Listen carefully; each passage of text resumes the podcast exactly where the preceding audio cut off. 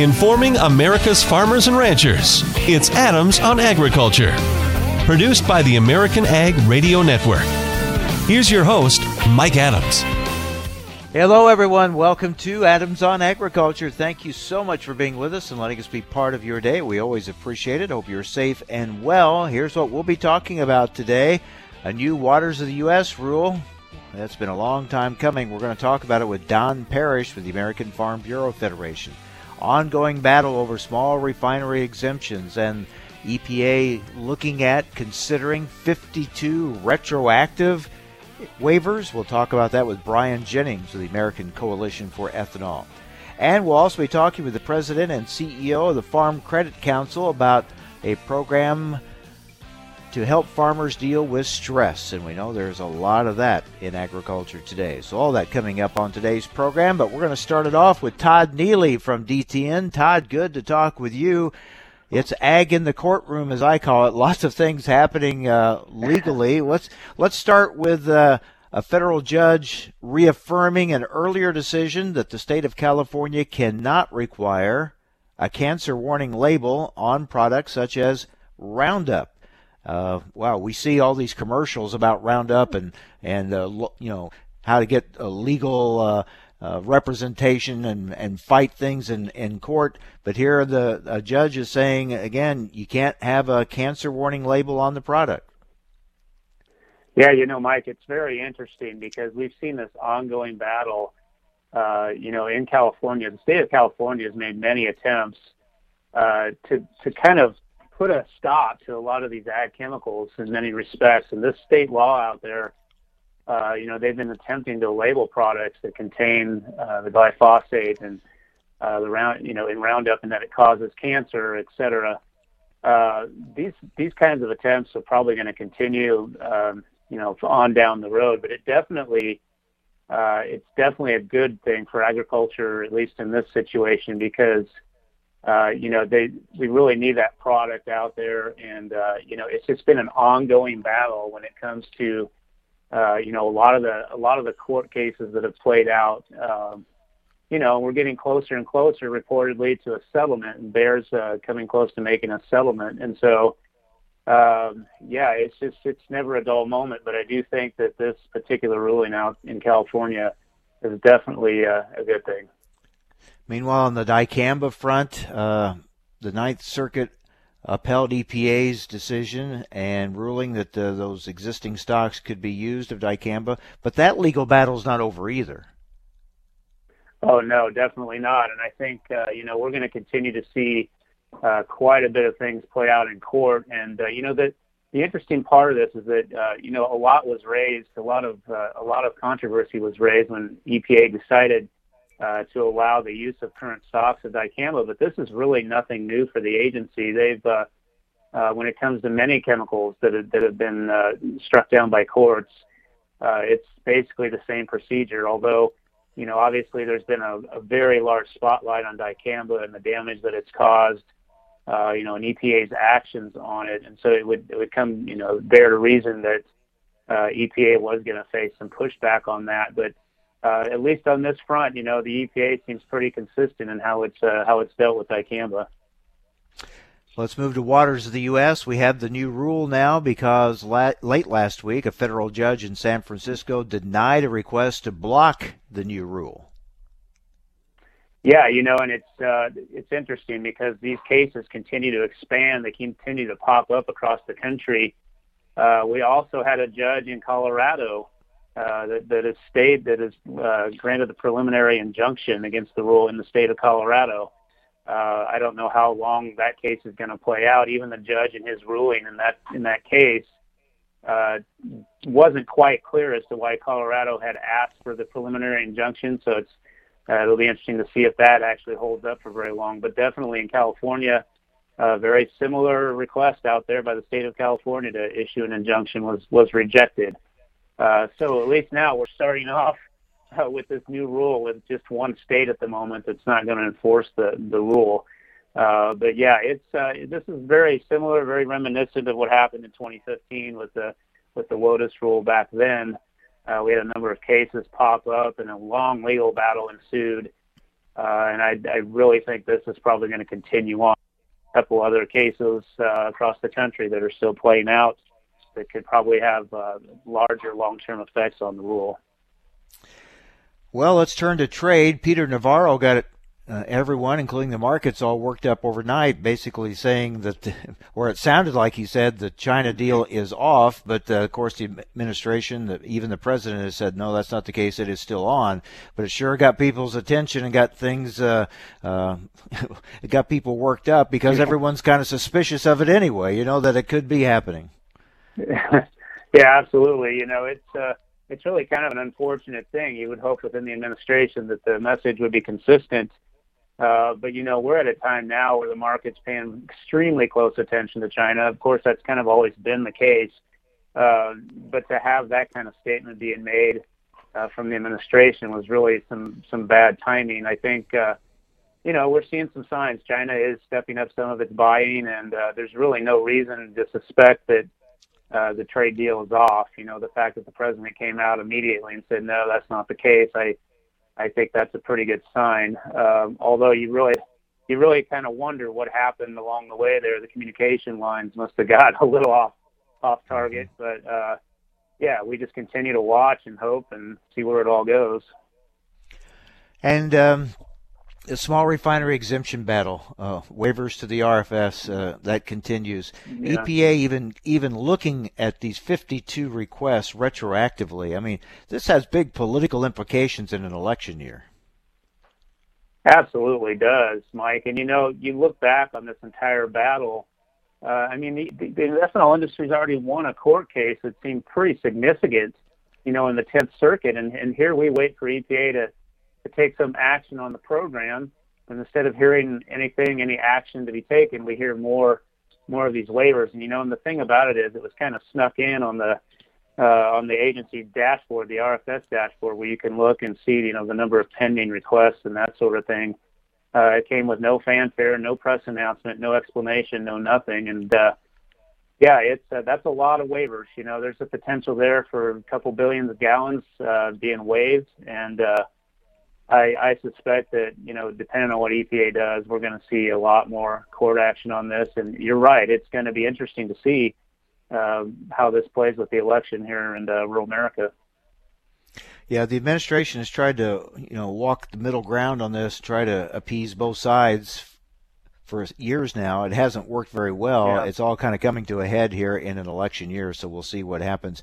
Todd, always good to talk with you. I almost feel like uh, we need to get a lawyer in here with us uh, anymore uh, to talk about the ag news, right? Yeah, that would be helpful. Uh, it, it, and you, as a farmer, you feel like you need your lawyer in your tractor cab or combine cab or on the spray rig just to know, make sure you're doing everything according to whatever the, the latest is on that. All right. Thanks, Todd. Take care. We'll yeah. talk to you soon. You too. Thank you. DTN reporter Todd Neely. All right, we're going to get the very latest on this Waters of the U.S. rule, where we are now, and what the, the latest uh, is on this as far as the implementation of the new rule. Don Parrish with the American Farm Bureau Federation joins us next on AOA.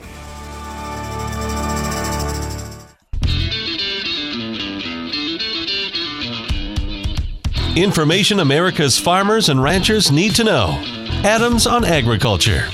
Now, back to Mike Adams. Let's get the latest on the new WOTUS rule. Don Parrish, American Farm Bureau Federation Senior Director for Congressional Relations, is with us. Don, looks like we've cleared another legal hurdle, right? Yes, we have. And Mike, it is a huge hurdle at that.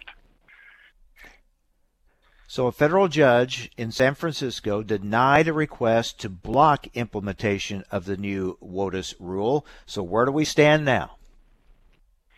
You know what is really, I, want to talk a little bit about what's interesting about that court case in Northern California. Uh, the first thing is people need to know that the new navigable waters protection rule that is protective of water quality go, has gone into effect in every state and territory except Colorado. That's a really good thing. Also, with what is being litigated out there is something really unusual. Uh, before, all of the litigation was over whether or not the federal government went too far, and and and read, you know, the term navigable out of the Clean Water Act? Did it exceed the authority that that was granted Congress in the Constitution? All of the litigation that has gone before this has always looked at that overreach. This litigation in, in the Northern District of California, as well as Colorado, is whether or not the federal government is required to have an expansive definition of waters of the U.S. I think we're going to see some really, really interesting litigation here, but I will also say that this judge tipped his hand. He basically said that this administration dotted their I's, crossed their T's, and did a really, really good job explaining why they made the decisions they made. And I think that is something that this administration and the people that work at EPA can be very proud of. So, why is it not in effect for Colorado? Well, what is interesting about the, the case in Colorado is that the judge, even without a hearing, uh, ruled that the that that the rule did not comply with the Kennedy test that was that came out of the Rapanos decision. And in fact, that judge actually used the dissenting justices' rationale, the people that actually lost in the case before the Supreme Court, as a reason to stop the rule. Now, I want to be very specific. The reason that the judge stopped that rule is because Coloradans were going to have to fund a program uh, and develop and pay for their own program for wetlands protection in Colorado. So, in other words, because the federal government changed their definition, it basically shifted responsibility from the federal government to the state for some waters. And we know that. We know that, that some waters are protected at the federal level, some waters are protected at the state level. Colorado is basically saying we want the federal government to regulate all water. And the judge in this case basically sided with them, at least preliminarily. I expect we're going to see that case appealed. And, you know, he's on pretty weak legal footing with the way that he, he argued or, or decided this case. And I'm very hopeful that he's going to be overturned. We're talking with Don Parrish with the American Farm Bureau Federation. So, other than Colorado, we have the new Waters of the U.S. rule in place, even though the legal battles will probably, as you said, continue. So, what do landowners now in across the country, other than Colorado, need to know, keep in mind when, uh, as far as what they can or cannot do on their land? You know, Mike, that is a really good question, and I'm going to say, for the most part, landowners that Farm Bureau deals with, they need to turn to USDA. They need to turn to USDA to determine, you know, what how they have determined their land as to whether or not it's a water of the U.S. That is the first question that they have to ask. Is do we have? Are we dealing with prior converted croplands? Are we dealing with non-wetlands? Are we dealing with non-waters? If we are, I'm under the impression right now that virtually all the questions are going to be answered in the Corps and EPA go away if USDA's made those determinations. I'm going to see. I, I, I am hopeful we see more paper uh, clarifying that very soon. But I do think that is a big part of the implementation of this is being able to rely on USDA's determinations. I will also say that one of the things that we're going to do at the national level, and we're going to try to do it in every state with every state farm bureau, is we're going to try to increase our communication with the Corps of Engineers. You know, the last thing we want is to have the implementation run off the tracks when we've got a rule that we support. We want to increase that communication. We want to do so in ways that are protective of the environment, but yet provide the clarity that, that our members need. So that's that's kind of the first and second thing that I would encourage farmers and ranchers to do. And for the most part, I, I think we're well on the way of getting that done. There's a couple other things we can talk about, but maybe you have another question before I, I dive into that. Yeah, yeah, I was just going to say landowners have to be somewhat leery because they've been told so many different things. There have been so many mixed signals. Uh, hopefully, though, this brings clarity to this issue and they can ask the question Can I do this on my land? and get an answer, and that is the answer that will hold and it won't be changed by somebody else then. Well, we're definitely moving in that direction. Uh, it is going to take a while for this this new rule to be implemented. Uh, that is going to be critical. We're going to be watching that like a hawk. And we're definitely going to increase our communications, and we're going to do that in ways that I hope that farmers can understand.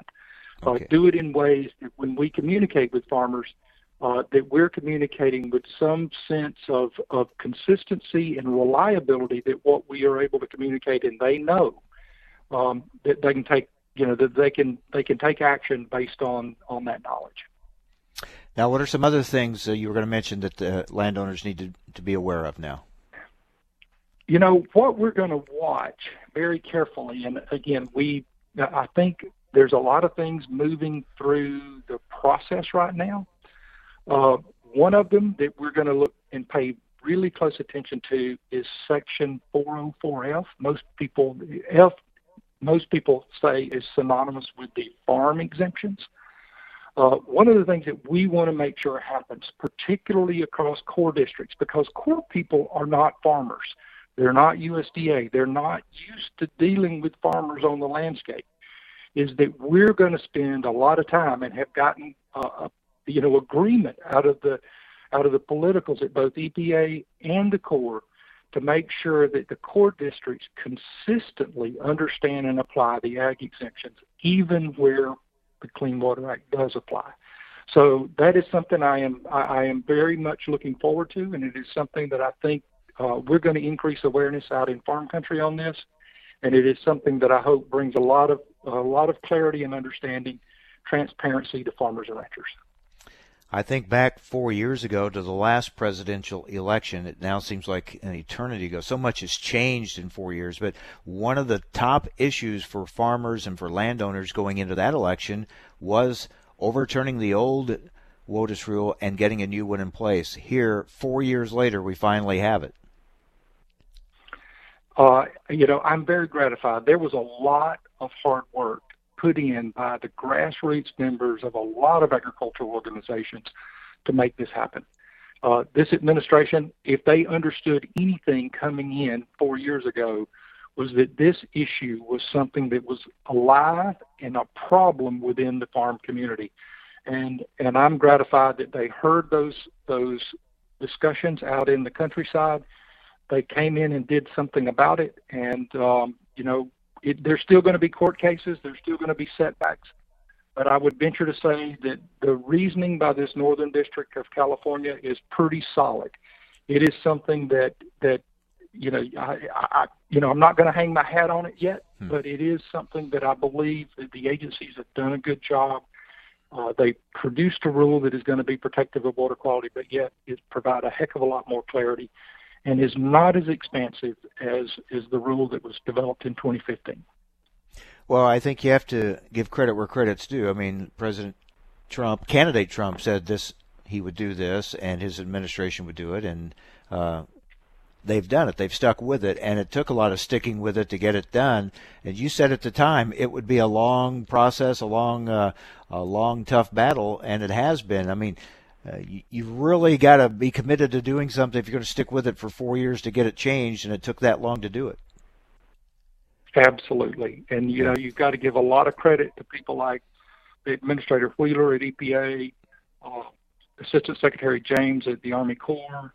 You know they they drove the process, and you know there were a lot of staff that worked right alongside them at EPA, and you know staff that felt very you know, feel like they needed to be very protective of water right. quality, but they got it done and they got it done in a way that we can support. It. It's one of the issues that agriculture and EPA were actually on the same side. Don, thanks very much for the update. Absolutely, Mike. Thank you. Don Parrish with the American Farm Bureau Federation. Now we're going to talk about an issue where agriculture and EPA not on the same side. We're going to talk about small refinery exemptions next on AOA.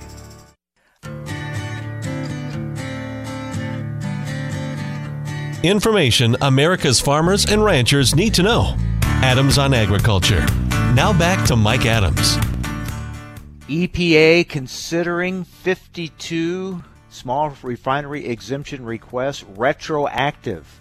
This goes back a few years. Let's talk about that with Brian Jennings, CEO of the American Coalition for Ethanol. Brian, thanks for joining us. I mean, uh, I don't know how much, how much more plain this needs to be to EPA when the court tells them how they've been doing it is wrong, and they're still now they're thinking about going back and still granting some that they'd already uh, not not granted. I mean, this they instead of uh, taking the cue from the courts and fixing uh, their policy, it looks like they're doubling down on it or or making it even worse if they grant these. Oh, Mike, you, you said it well. It, it, it really illustrates what side of this issue the leadership at the Environmental Protection Agency is on. On one side, we have the law and, as you noted, court decisions that should instruct the agency to dramatically reduce the number of these waivers they grant today and into the future.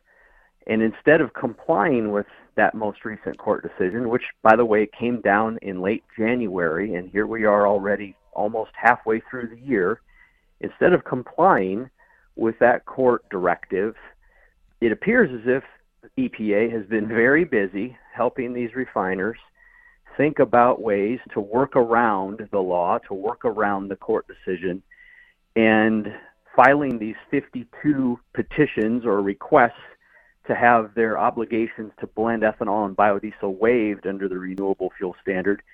Some of these, Mike, dating back all the way to 2011. This, that's the first term of the Obama presidency.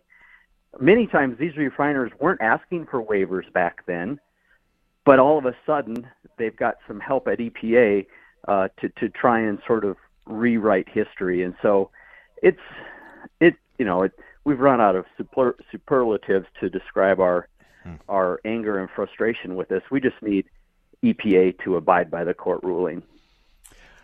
Hard to predict what's going to happen here, but if I was going to predict, based on what we've seen for the last few years from EPA on this issue, where they're almost trying to appease both sides, I could almost see them granting, I don't know how many of the 52, but some of them, and and denying some of them, and saying, well, look, we didn't grant them all, so uh, we're obviously uh, looking at this on both sides. But we've been over this time and time again. That's not following the law, and it's also certainly uh, uh not helping at all the uh, situation of undermining the RFS, which is what they continue to do when they grant these. Yeah, I think I think your analysis of this is dead on, Mike. History has shown us that EPA tends to to try and, in their mind, strike a balance whereby mm-hmm. they they upset some of the refiners, but maybe not all of them, and upset the renewable fuel sector and farmers, but not so much as to you know send us off the edge. And they think that they're doing right by that. If everyone's sort of a little bit uncomfortable, a little bit unhappy, but as you noted, the law is very clear. Refiners are to blend ethanol and biodiesel. If they choose not to, they have to purchase a RIN, renewable identification number, from another refiner who has blended ethanol and biodiesel. That's how they comply with the law of the land. These court, you know, decisions have made it even more clear. These waivers that refiners have been getting shouldn't be doled out as often as they have been in the past. But I think you're right. We're going to see a, a large swath of these 52 waivers get approved and EPA will probably find some way to try to accommodate the anger that they're going to get from our side. But that doesn't do anyone any good. They need to follow the law.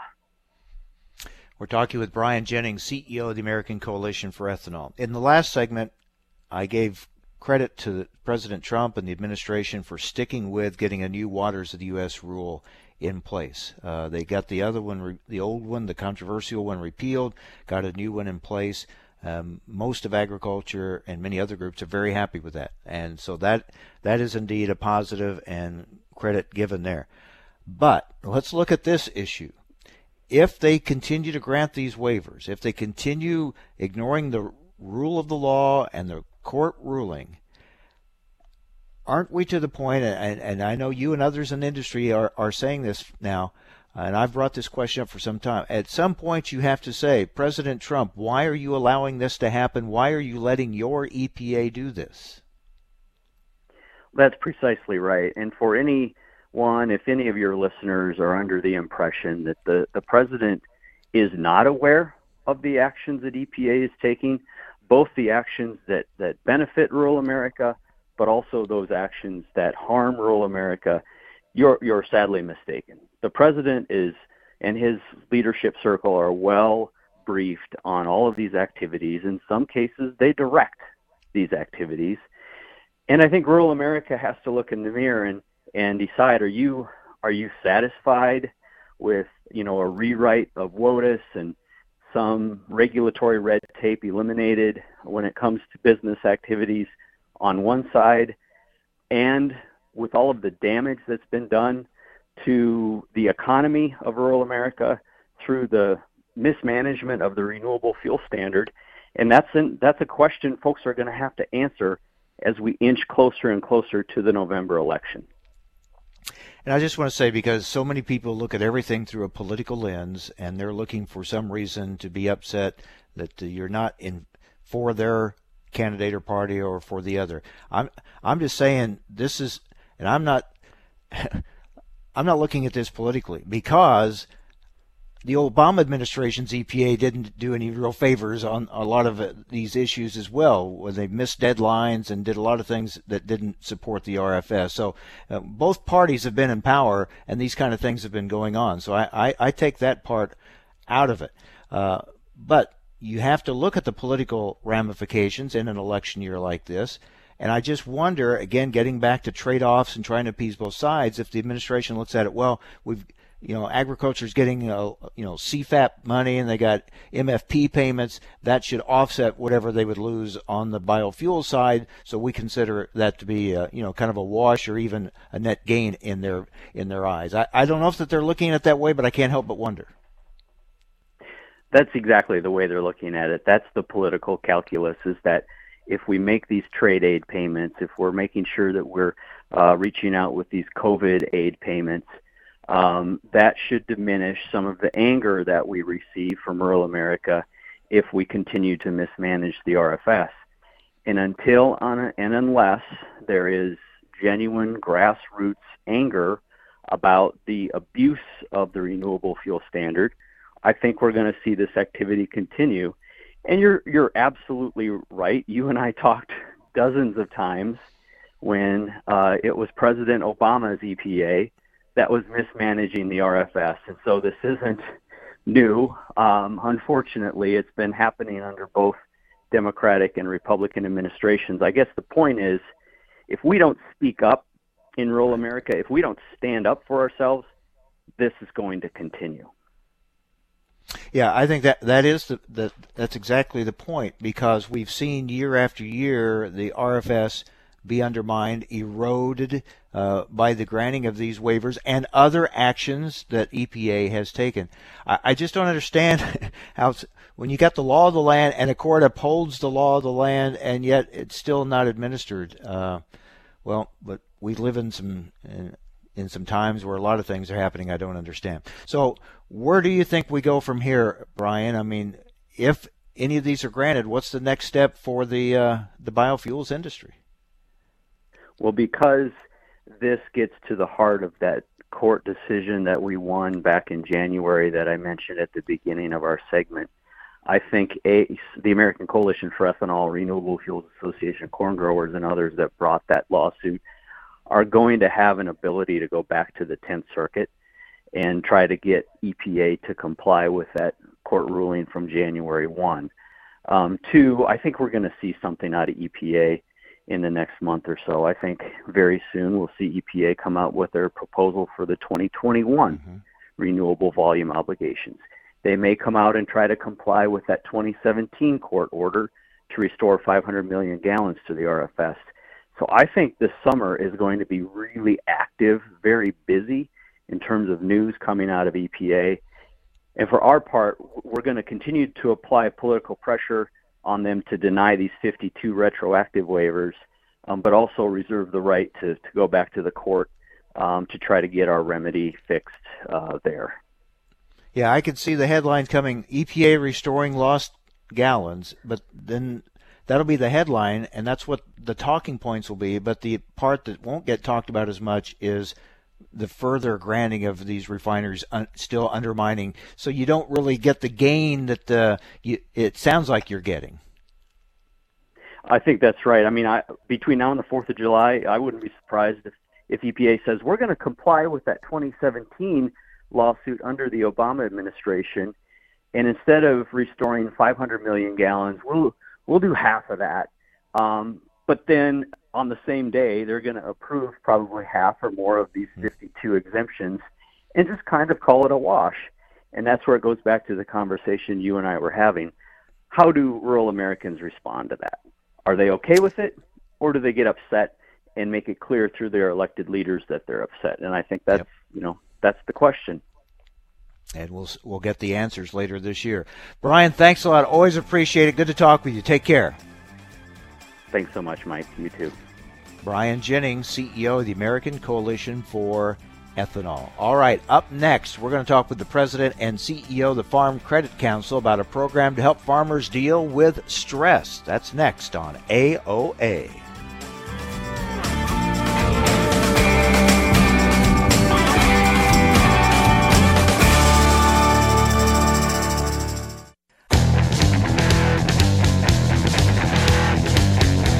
Information America's farmers and ranchers need to know. Adams on Agriculture. Now, back to Mike Adams. Well, even in the best of times, agriculture is a very stressful uh, occupation and, and way of life that just goes with the with the uh, you know the way of doing things because you're dealing with weather, you're dealing with things out of your control.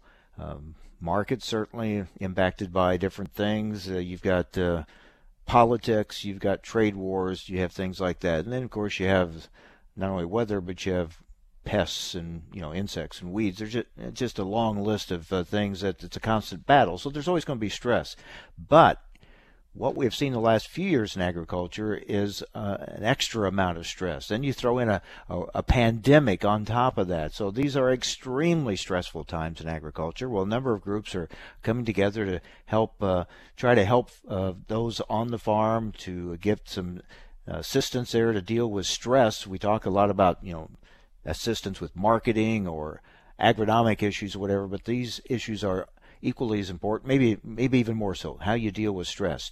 Joining us now is the president and CEO of the Farm Credit Council, Todd Van Hoose. Todd, thank you for joining us.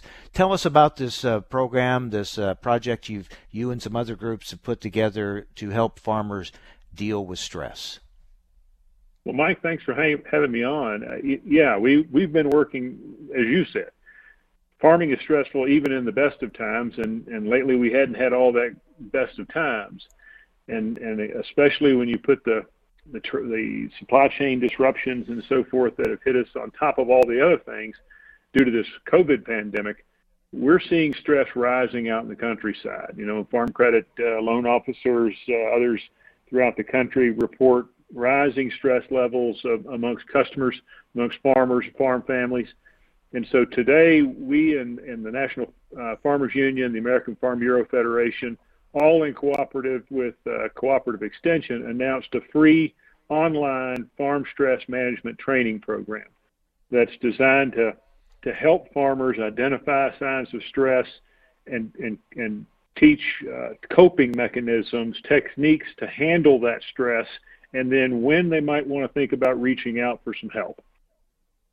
All right, how how do they find this assistance? Where do they go? You know, there's uh, we we've made it available on our website. Um, it is www.farmcredit.com. That homepage there will have a link to the training. Uh, the American Farm Bureau Federation, uh, AFBF.org, also has that on their homepage. So farmers and farm families can reach out either way there, and they can get access to that free private online training. And what will they find there? Well, you know, this is a, a, a, very well thought out. It was designed by Cooperative Extension at Michigan State University and University of Illinois. They've had other universities partnering in it. And it's designed to help. It's in three units. The first unit is how to manage stress, what you do, how to identify signs and symptoms of stress. Here's strategies for managing stress in healthy ways, um, potential ripple effects of stress uh, in your family, and then how to communicate about that, how to communicate with each other, how to tell people about stress, how to recognize it in people you're working with.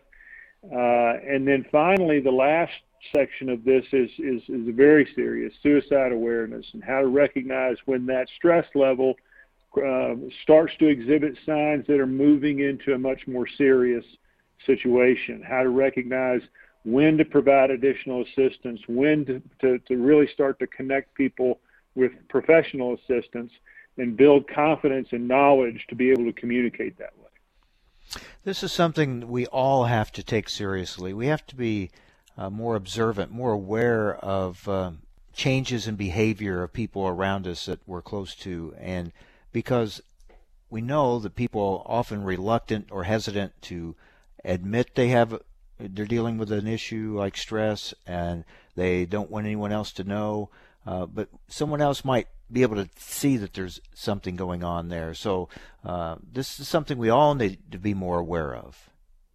Well mike you put your finger right on it. One of the the real challenges in rural communities especially is lack of access to mental health care.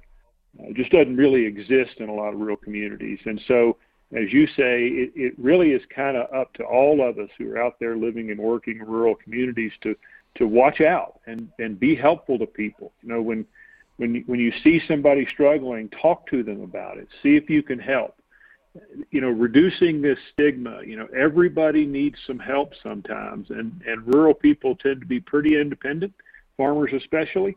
Uh, you know, they've, they've been taught to, to rely on themselves, but there are times when they need to reach out, and we need to recognize that and, and encourage that kind of behavior.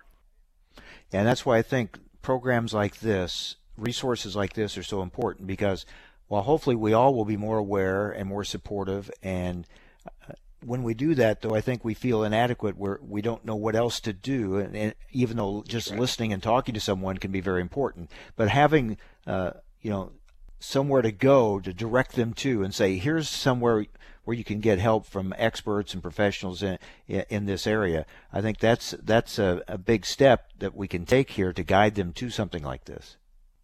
That, that's right, Mike. I mean, and, and this training helps people recognize, right?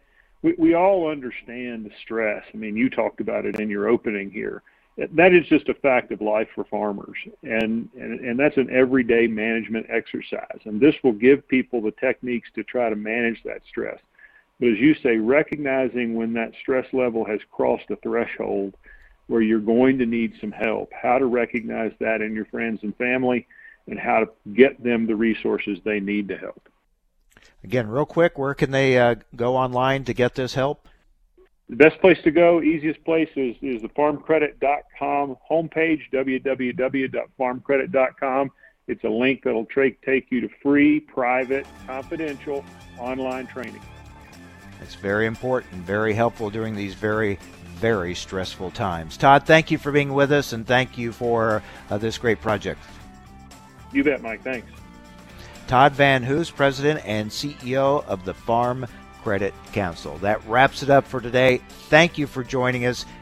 Be safe, everyone. You're listening to AOA. Hope you'll join us again tomorrow.